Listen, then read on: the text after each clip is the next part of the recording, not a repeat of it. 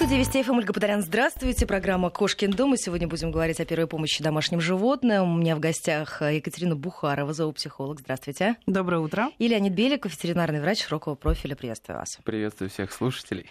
пять пять три три двести и плюс семь девятьсот триста семьдесят шестьдесят три шестьдесят три. Наши эфирные координаты. Можете писать нам на СМС-портал и в WhatsApp и в Viber. Все ваши вопросы обязательно нашим сегодняшним экспертам задам.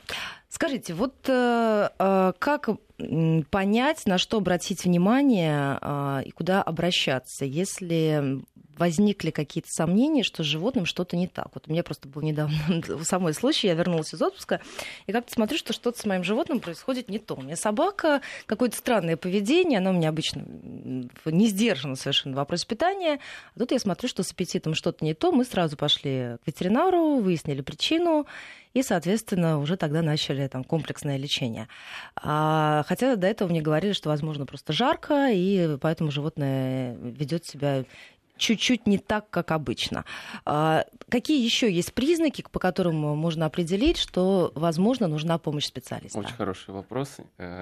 Действительно, обращаться к специалисту должны все владельцы животных, причем не только тогда, когда появляются симптомы, а в первую очередь когда вы просто завели собаку для того, чтобы, ну, неважно, собаку, кошку, вы владелец животного, животное здорово, но так же, как и у людей, нет здоровых, есть недообследованные, это абсолютная правда.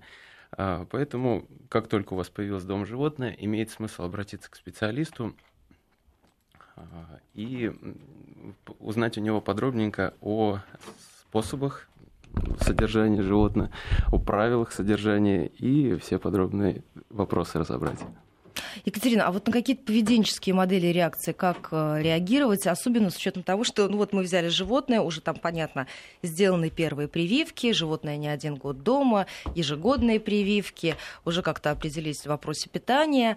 На какие реакции владелец может обратить внимание для того, чтобы понять, что нужно обращаться к ветврачу? А, ну, отличный пример вы привели в самом начале. Действительно, самый первый индикатор — это любые нестандартные проявления, которые непривычны, да, не, не замечали ранее, что-то новое в поведении. Конечно, это не всегда означает обязательно болезнь или проблему. Вот, бывает, что так же, как и мы, они развиваются, и поэтому приобретают какие-то новые навыки. Но, тем не менее, такие вещи, как аппетит, это, естественно, первый индикатор. Любое животное практически при любой хвори, это первое, что страдает, это аппетит.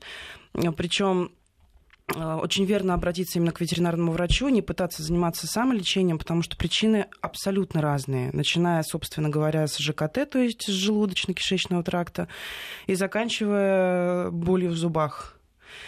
И туда же мы можем отнести как варианты причин действительно жару, действительно какие-то гормональные вопросы, например, связанные с циклическими там, половыми поведенческими реакциями, как у кобелей, так и у сук, если говорить, например, о собак, да и у кошек то же самое. Ну, вариантов очень много. Кроме этого, понятно, мы должны смотреть на такие вещи, как где животное регулярно спит и где оно сейчас спит, как оно это делает, какие звуковые сигналы подает. Бывает, что они начинают, например, там, скулить. Или, допустим, некоторые владельцы говорят, он стал какой-то грустный. Это на самом деле, конечно... Или вялый, или сонный. Вялый, сонный, да, какой-то там суровый, да, там рычит чаще, чем обычно. Это не всегда говорит о том, что он там просто вот ни с того ни с сего в плохом настроении. Они, конечно, тоже имеют э, все психические проявления, как и мы, да, действительно склонны иметь плохое настроение, но, как правило, этому есть какая-то причина, связанная с самочувствием. Вот. И если, допустим, у вас животное сильно вялое или там спит больше положенного, и, или да, бодрствует, при этом всем известно, да, теплый нос – это индикатор нехорошего состояния, скорее всего, какого-то нестабильного у животных, особенно у собак, это мокрый, холодный нос, это значит все хорошо.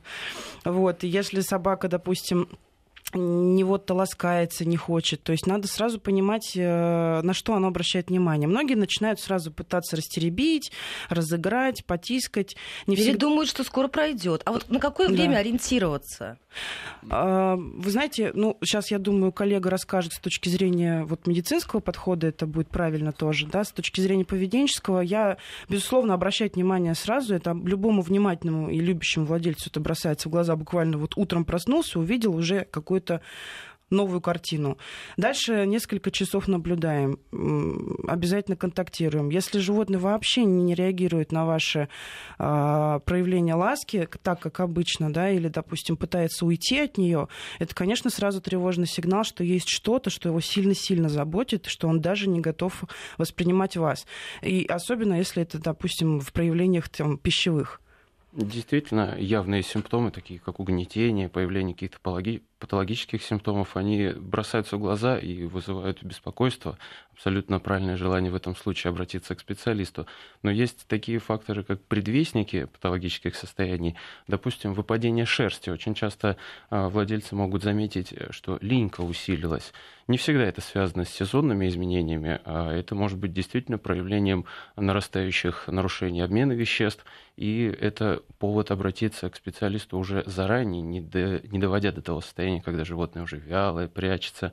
Выпадение шерсти и усиление запаха изо рта, из пасти, это очень часто заметно и тоже является таким важным э, знаком, что пора уже обратиться к специалисту. А скажите, по поводу чистки зубов уже есть такие вопросы, если собака ест только влажный корм, насколько это необходимо? Ну, здесь на самом деле практика показывает э, вполне... Вполне определенно, что от консистенции корма не зависит скорость образования зубного камня. У меня есть пациенты, которые питаются исключительно сухим, и у них камень довольно быстро нарастает. И есть, и есть пациенты, у которых влажный рацион или натуральный рацион, и у них совершенно нет проблем э, с камнем. Здесь очень э, большое значение имеет анатомические особенности строения морды. Если морда короткая, это у многих пород брахицефалов, мелких декоративных, у них челюсти все время закрыты брылями, и не происходит проветривание ротовой полости.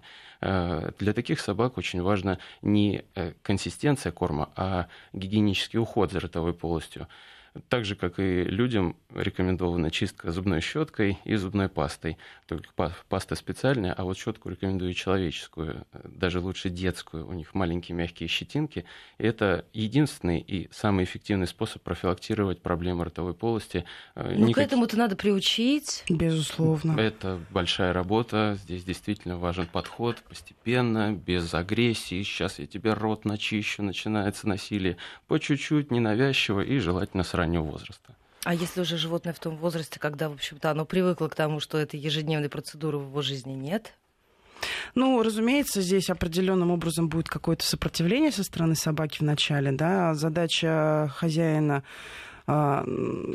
раз уж он так, к сожалению, нерадиво, да, не подготовился к тому, чтобы это в течение какого-то срока долгого делать, и это тоже ему, скорее всего, будет в новинку. То есть, ну, тут основное беспокойство животного будет связано, я бы сказала, с неуверенной рукой. Да. Потому что коллега не даст соврать, что многие животные, да, все знают, что они боятся ходить в клинику, они боятся визитов от врачей, но тем не менее специалист, который знает, как подойти к животному, как руку положить, как...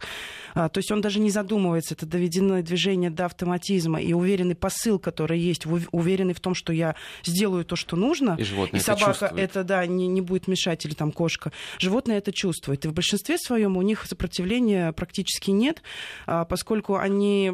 Я заметила это, как бы, да, и не только по там, каким-то гигиеническим или врачебным процедурам, даже если говорить там, о том, когда люди идут к корректиров... корректировщику поведения, допустим, да, к специалисту, ровно та же история. То есть человек, который знает, как подойти к собаке либо кошке и берет ее в руки уверенно, он доступно долезет ей в любые места. А самое интересное, потом животное понимает, что ничего страшного-то и не происходило, и не будет происходить, и следующие процедуры будут будут гораздо проще переносить. Не знаю, вы знаете, мне после вот там серии уколов, мы просто когда гуляем, даже там не, не заходим в ветеринарную клинику, мы уже начинаем лаять. А каждая процедура у нас выглядит так, что она стоит, значит, на... ставит мне лапы на плечи, угу. И дальше вот уже должен врач вокруг нее крутиться, она вот смотрит мне в глаза, только давай уже скорее пойдем. Ну вот молодцы, вы же нашли какой-то ритуал свой. На да. самом деле в этом и фишка, да, то есть вы... Ну, знаете, полтора должен... часа я была в таком положении, когда нам делали капельницу. Это, так, ну, к сожалению, это неизбежность, да. Вы всегда проводник в этот мир, да, в человечий для своего питомца, поэтому э, вообще задача любого владельца создать именно тот доверительный контакт, который э, позволяет животному чувствовать себя спокойно даже в самых экстремальных обстановках, а задача... если рядом есть хозяин. А задача врача понять, какой конкретно подход нужен этому владельцу и этому животному. Иногда бывает даже проще, чтобы владелец подождал пять минут в коридоре, и процедура закончилась бы быстро и эффективно. Солидарна с вами, коллега. А скажите, насколько эффективны консультации по телефону, и в каких случаях уже действительно стоит обращаться к врачу, а в каких можно позвонить ветеринарному врачу для того, чтобы получить какие-то рекомендации? Очень хороший вопрос. Действительно, вот к этому я подготовился. Звонок по телефону является важной частью начала лечения, начала диагностики. Но здесь важно понимать, когда помощь нужна срочно, а когда еще есть время для того, чтобы поискать помощи. Срочными являются появление крови. Неважно откуда, неважно как, расчесанная или тошнота, или еще что-то. Ну, или цистит, например. Да, появление в такой мочи более концентрированной, темного цвета, это повод срочно обратиться, причем брать тут же переносочку, нести в клинику, и уже там на месте, общаясь с врачами, искать специалиста, может, и по телефону, и так далее. Срочными являются значительные угнетения состояния, когда животное, вот, правда, как говорил коллега, лежит, вот с утра там в шесть утра будет «покорми меня», а тут совершенно неактивно. В этом случае требуется помощь срочно. И э, срочными являются патологии, которые развиваются в течение больше двух дней. Э, вы видели, что в течение двух дней собака, кошка, какая-то странная, какая-то вялая, там та же шерсть выпадает, еще что-то.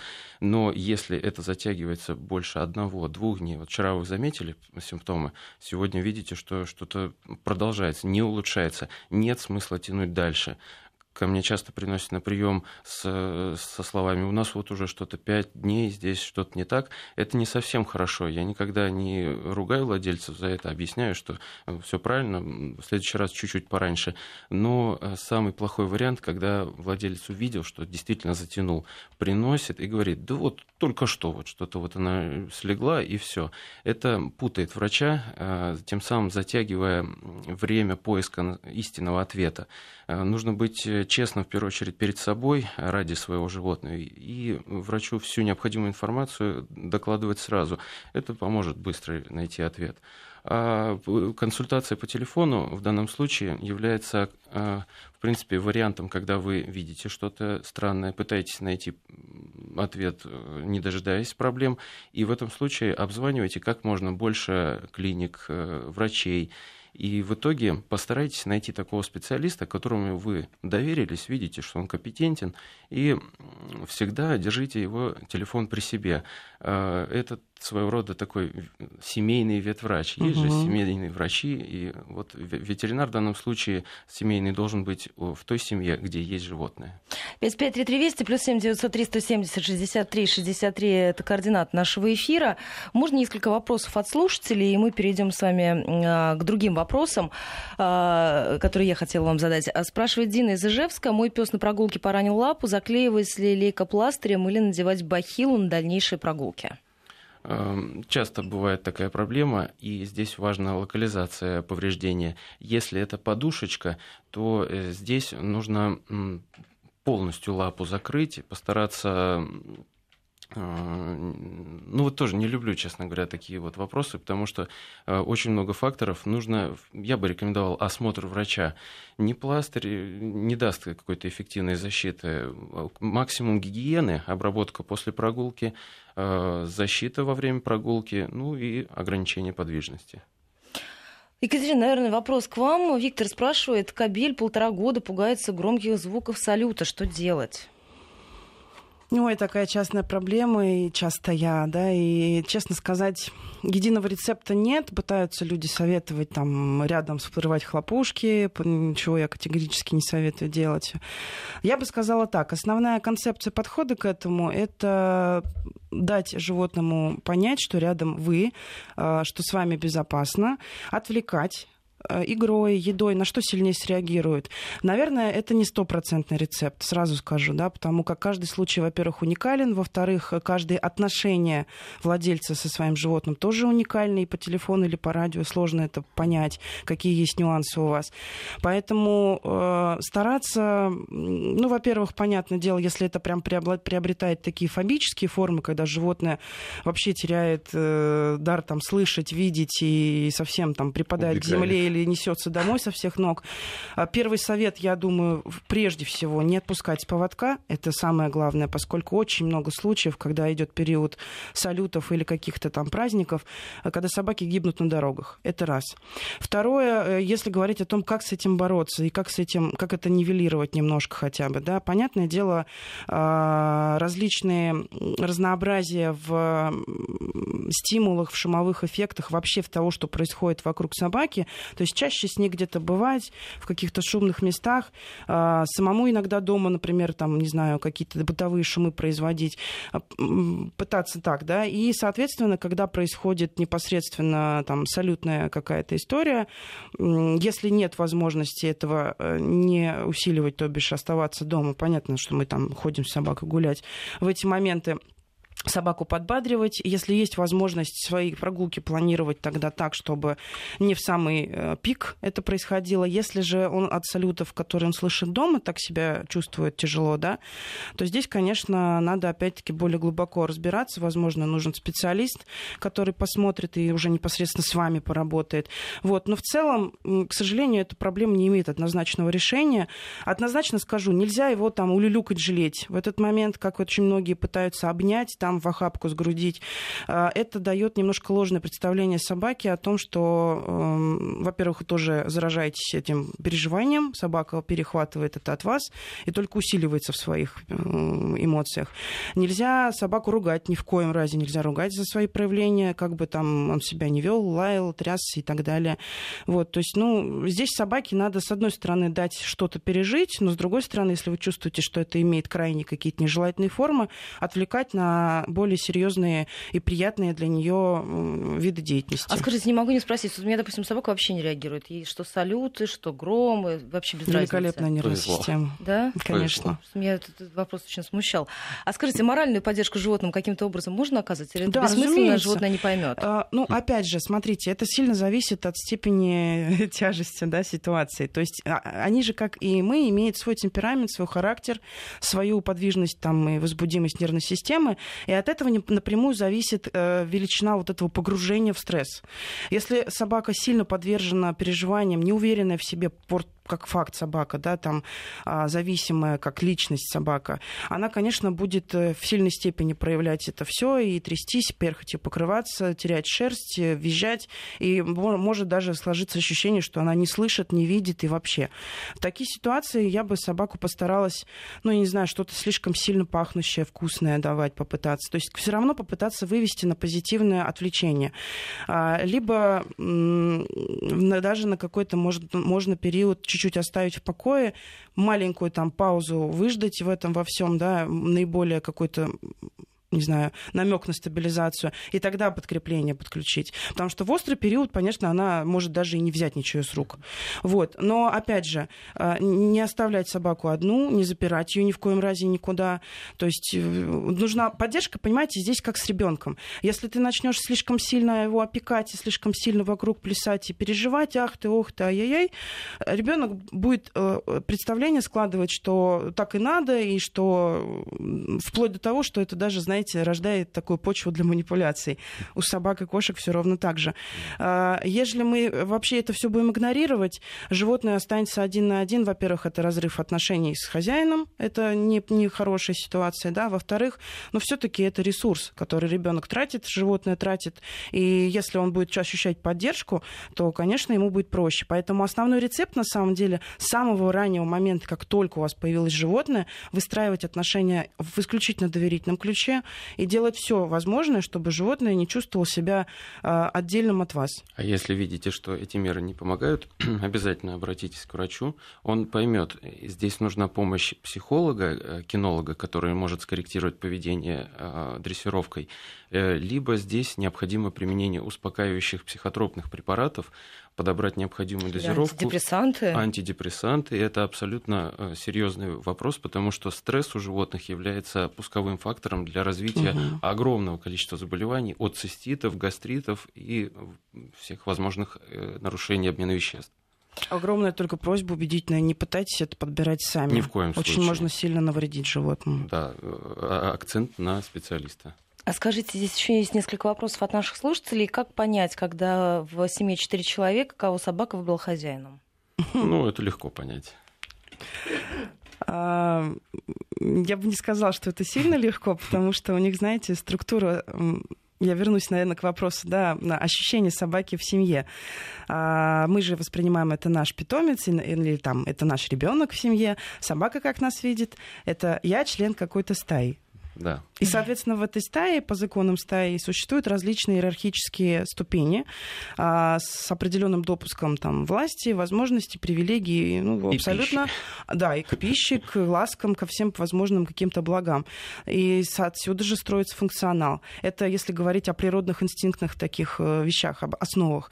Соответственно, собака, которая содержится в семье, где несколько человек, каждому члену приписывает определенное положение в соответствии тому, какие сигналы мы даем. Очень часто бывает, что мы недостаточно глубоко знаем вот эту базу, информ... ну, не знаем, как правильнее обращаться. И наши привычные человеческие какие-то поведенческие вещи и коммуникации с собакой трактуются собакой иначе.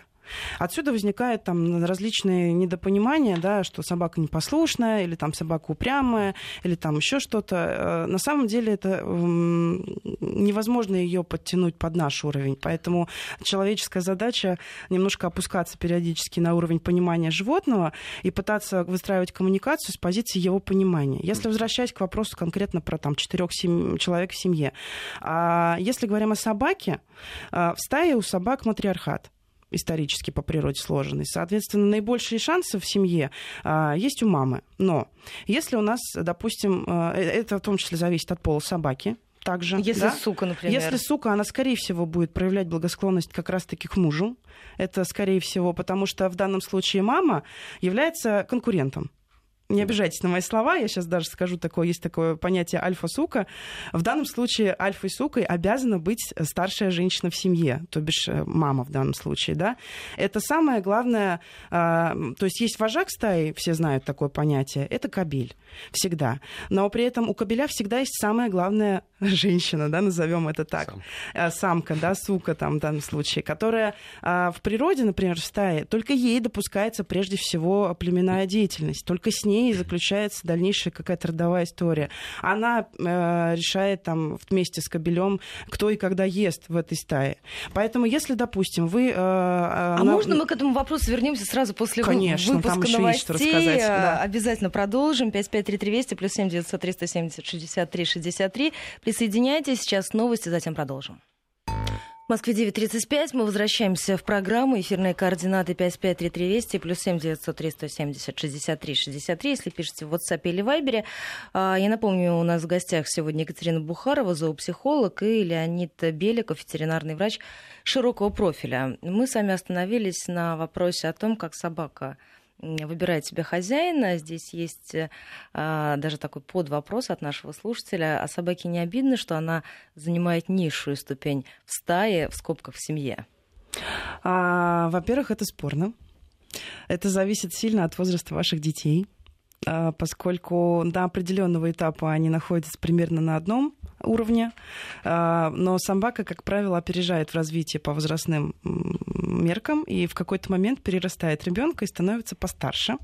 Или же бывает такое, что собака сразу биологический свой, ну, скажем, внутренний органический возраст имеет более старший, да, чем ребенок. И отсюда мы часто видим такие вещи, как там собака нянькается в большей степени или там доминирует, доминирует или там как-то воспитывать пытается ребенка, вот там где-то порыкивает, от чего-то обезопашивает, в игрушки вместе играют.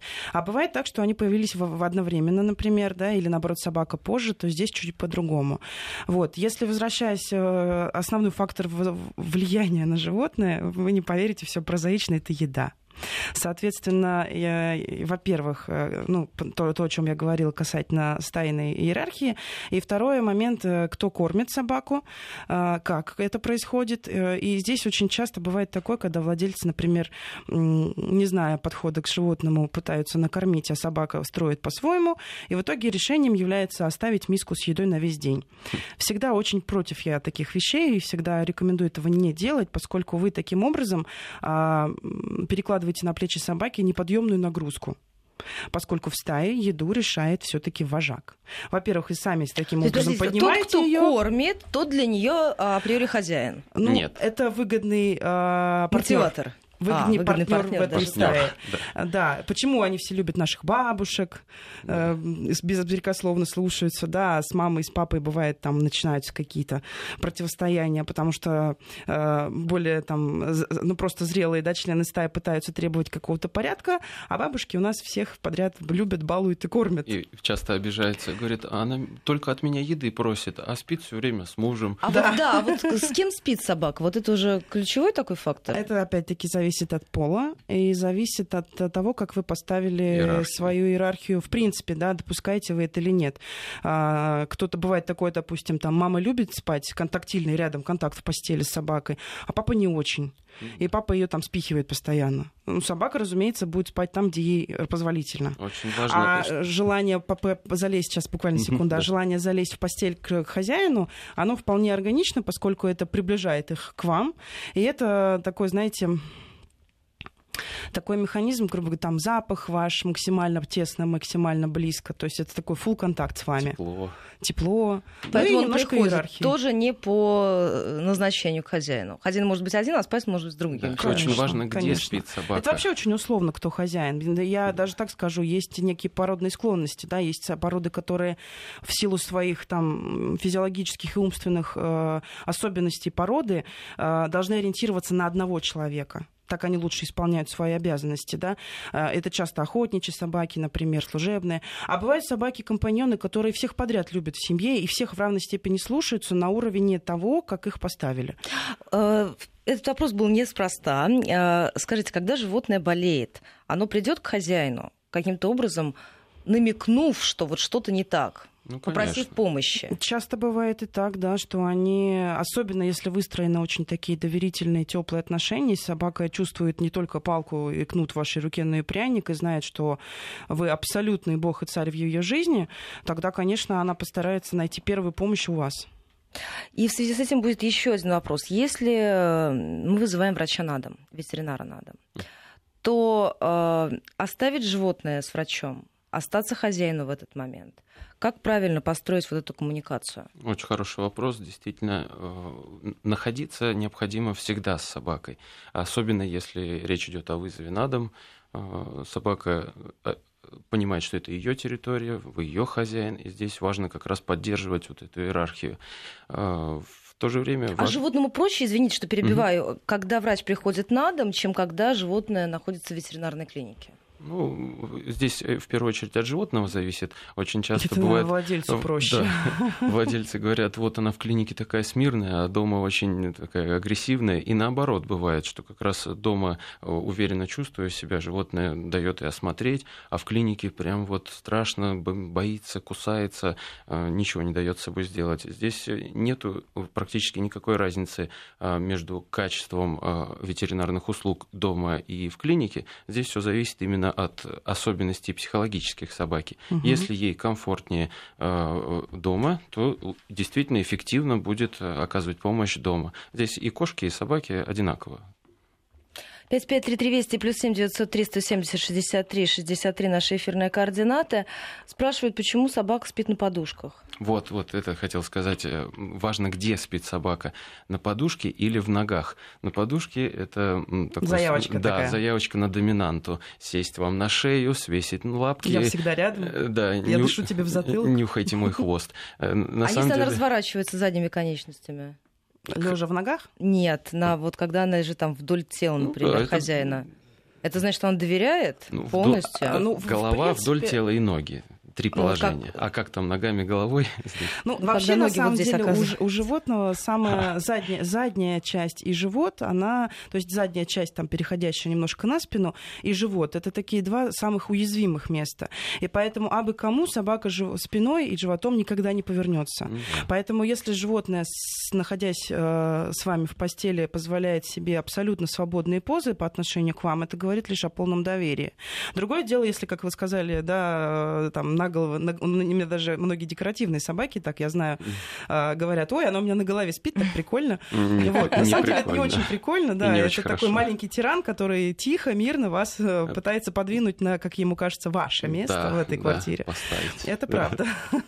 пять пять три три восемь плюс семь девятьсот триста семьдесят шестьдесят три шестьдесят три наши эфирные координаты. Как собака должна относиться к ветеринарному врачу? Вот она должна знать, что mm. это человек, который поможет, да, mm-hmm. которому можно доверять. Вот здесь как выстраивать какие-то отношения, или не нужно вообще заморачиваться на Смотрите, этот счет? Вот всегда, когда мы слышим слово «должна», надо понять, собака никому ничего не должна. Не относиться, не делать и так далее. Здесь все зависит, во-первых, от ее особенностей, во-вторых, от особенностей врача. Если врач уверенно кладет руку на голову и проводит осмотр, животное, чувствуя уверенность, доверяет. Если подход такой осторожный, многие боятся там, собак крупных или кошек агрессивных, то животное тут же среагирует вполне ожидаемо. Поэтому э, ничего не должна собака, нужно просто исследовать психологию своего животного, сходить к одному врачу и к другому, и уже выбрать подходящего. Но опять же, если возвращаясь, например, к распределению, там, в доме прием врача идет или в поликлинике, да, в ветклинике, разумеется, если это, как сказал коллега, врач, который стал вашим семейным ветеринарным доктором, например, у него есть все шансы стать другом собаки, да. потому что с частотой появления собака в итоге привыкает к этой связке, что пришел человек, не сделал плохо, от этого стало хорошо, хозяин с ним в хороших отношениях, у собаки выстраиваются лояльные отношения. И очень часто мы э, имели такие случаи, когда действительно собака прям с радостным хвостом встречает ветеринарного доктора. Поэтому рекомендовал бы... В ветеринарной клинике, как правило, присутствует подавляющее количество других сигналов, таких запаховых, да. там, многократное чувство ужаса, там, в общем-то, смерть, кровь, различные всякие истории, которые происходят происходит там, для собаки это огромное поле информации, в которое она погружается, и в этом поле один ветеринарный врач теряется как единица, поэтому все становится ужасным вокруг, все стрессогенно, и скорее быстрее оттуда уйти. Поэтому, наверное, вызов врача на дом скорее сложит лояльные отношения, а если, если вы грамотно все это сделаете. А если уж нет возможности вашего врача, который в соседней клинике работает, которому вы доверяете, э, прийти на дом, то э, заходите периодически в гости, идете мимо на, на прогулку, зайдите, взвесьте собаку, собаку, пусть доктор ее погладит, и уже животное будет знать, что не каждый раз здесь колят, не каждый раз здесь обижают.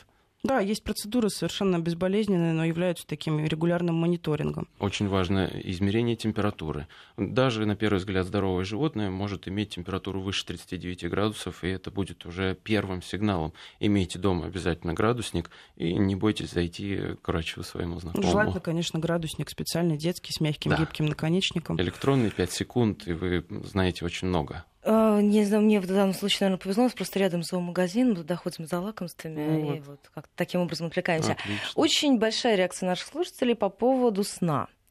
Кобель спит в ногах, но как только встал на работу, занимает мою подушку. Собака засыпает под одеялом, когда просыпаюсь, спит в ногах на кровати. Йорк спит на подушке мужа, но только в его отсутствии. Ну да, это, это нормально. Это все, в общем, практически все перечисленные ситуации как раз говорят о том, что животное либо ищет связи в ваше отсутствие, либо ищет попыток претендовать на что-то, не конфликтуя впрямую. Ну это абсолютно это когда... нормально. При да, потере да, да. головы кто-то занимает да, место. Да, то есть всегда есть номер Номер два, который да. всегда подхватывает стаю, если вдруг главный вожак вышел из строя. Поэтому э, собака, которая вот таким образом дышит в затылок вашему мужу, скорее всего, не имеет никаких корыстных целей, да, а скорее всего имеет такую, ну, как это такое, ответственность за вашу стаю, да, побыть с вами близко. Хотя это может быть малюсенький йорк, у которого там просто львиное сердце. Все-таки большинство проблем с животными связано с тем, что мы их воспринимаем как членов семьи в хорошем смысле, как людей. Но подходы в воспитании, содержании совершенно разные. Это нужно в первую очередь выяснить, прежде чем завести животное, как относиться к нему, как правильно общаться. И узнав вот эти особенности, вы избежите многих проблем. Здесь еще есть вопрос от нашей слушательницы. Ирина спрашивает, почему собака после каждого приема пищи приходит, чтобы лизать руки или ноги? Благодарить, это спасибо. Наверное. На самом деле, да, недавно изучала Здорово. вообще последние исследования на эту тему западных ученых. Интересная штука такая вот. А это распространенная такая история? Да, вы знаете как, я бы сказала так. В принципе, собака, когда лижет, ну, в стае вообще лижут там брыли или какие-то части тела, уши в знак признательности, в знак заискивания, либо щенки, когда просят поесть. Uh-huh. Более младшие члены стаи, когда выпрашивают еду у более властных членов, да, вот, соответственно, дальше в человеческой жизни, то есть в жизни с человеком, это э, модифицируется в такой действительно знак признательности, знак благодарности, знак контакта излишнего такого вот радостного посыла. Еще вопрос от нашей слушательницы. Елена спрашивает. Скажите, как понять, что этот ветеринарный врач нам подходит? Если я, как владелец, на что я должна обратить внимание? Очень хороший вопрос. Действительно, имеет место выбор врача. И вы всегда должны общаться с разными специалистами, чтобы понять, какой вам подходит. А как понять? Во-первых, животное чувствует себя комфортно с этим специалистом. То есть он нашел подход, а это решит большинство проблем и в диагностике, и в лечении. Когда заходит в клинику, а собака млеет при виде врача, ну все, здесь уже и большинство проблем сразу решается. Легче сделать уколы, обработки, диагностику. Но самое важное, как, значит, как подходит врач вам или нет. Здесь важно, чтобы он доносил до вас информацию, во-первых, понятно, во-вторых, вы можете эту информацию потом воспроизвести. Потому что пока в кабинете сидишь, доктор говорит, да, да, все понятно, а потом, выходя за пределы, совершенно не, не поймешь, что же там происходило. Здесь очень важно, чтобы специалист, во-первых, был всегда с вами на связи. У вас должны быть либо контакты личные, либо почта, если не может доктор предоставить свою личную контактную информацию. И очень важно, чтобы специалист после осмотра, сделав назначение, всю эту информацию уложил в листе назначения, чтобы у вас было, во-первых, письменное подтверждение того, что происходило, во-вторых, чтобы вы всегда имели шпаргалочку под рукой, где печать доктора, его подпись, дата, и это, по сути, является уже историей болезни. Еще один вопрос. Спрашивают, запах из пасти. Почему? Очень много причин. Тут, наверное, нужно все-таки обследование. Совершенно и верно. Заочно и это мы не ответим на этот вопрос. То, о чем на, вначале говорил, вопрос. Это первый признак, первый симптом, чтобы найти врача, который может подсказать, какие возможны проблемы. А они могут быть как раз вот касательно запаха из пасти как срочными, так и несрочными. Поэтому у всех, у кого есть похожие симптомы, постарайтесь сначала найти возможность, ответ, найти ответ, что же происходит с собакой, а уже потом, как это лечить. А, так, здесь нас просят помочь выбрать животное. Давайте ответим нашей слушательнице. Спрашивает, Джек Рассел, хаски или французский бульдог для ребенка? Это тяжелый вопрос. Вы знаете, да. да, без погружения тяжело. Вот если я давайте так, я немножечко так общее охарактеризую каждого. У нас две минутки буквально, буквально остается. Секундочки, да. Если хочется подробнее, выходите на личный контакт. Соответственно, хаски, кто там, бигль? Или а, Джек нет, Рассел, хаски, Джек, Джек Рассел и Джек Рассел, абсолютно бульдог. Разные собаки. Да? Если говорить о хаске, собака, требующая колоссальной нагрузки, изначально ездовая собака, то бишь тягловая, то есть приучена к нагрузкам на организм, очень большие кроссы надо производить, готовы ли вы и ваш ребенок. Это раз. Второе, собака, поскольку ездовая, принуждена, вынуждена, с одной стороны, слушаться, с другой стороны, принимать решения сама. Это такая аборигенная порода, поэтому здесь могут быть сложности с воспитанием и послушанием. Потому что ребенок. Если говорить о Джек Расселе, отличный вариант, но с четко поставленными границами, поскольку Джек Рассел терьер с очень быстрой скоростью реакции. Но они вертолеты абсолютно. Они абсолютно да. вертолеты, да. И э, в силу своей, опять же, происхождения, Джек Рассел для охоты на крыс, поэтому скорость реакции и зубы колоссальные. Поэтому, дабы не избежать недоразумений, если активный образ жизни и прям такой вот, все же смотрели там фильм «Маска», да, всем это нравится очень. Поэтому, если вы готовы взять ответственность за за это. Джек Рассел отличный друг ребенку в играх. А француз шикарный компаньон, наверное, меньше всего с точки зрения там, каких-то опасностей в плане реакций, но это более нежное животное в плане здоровья. Вот, аллергики, да? да? Поэтому, аллер... Ну, там не только аллергики, там, в принципе, там брахицеф... брахицефал, уши, нос, глаза, костяк. ЖКТ. То есть, поскольку это молоз, маленький молоз, да, там с костями могут быть вопросы, с глазами, с ушами. Короче говоря, в каждой породе, какую бы вы ни выбрали, очень глубинный подход. Изучите да. все досконально, все подводные камни. Если да. нужна помощь, обращайтесь, обсудим, расскажем. Со да, специалисты ищите, породников, сходите на выставки, посмотрите на породы там. Вот. Ну, не делайте опрометчивых движений. Да? Да. Вот это самый главный совет. Мы вот купили, пожалуйста, что нам делать? Не так, наоборот. Спасибо вам большое за этот разговор. Программу можете переслушать в архиве радиостанции Вести ФМ. Я думаю, что на большинство ваших вопросов, друзья, мы сегодня ответили. Екатерина Бухарова, зоопсихолог, и Леонид Белик, ветеринарный врач широкого профиля, были сегодня у нас в гостях. Говорили мы о первой помощи домашним животным, куда обращаться, в каких случаях, когда действительно нужна помощь ветеринара. Спасибо большое за этот разговор. Всего доброго. Спасибо, всего хорошего.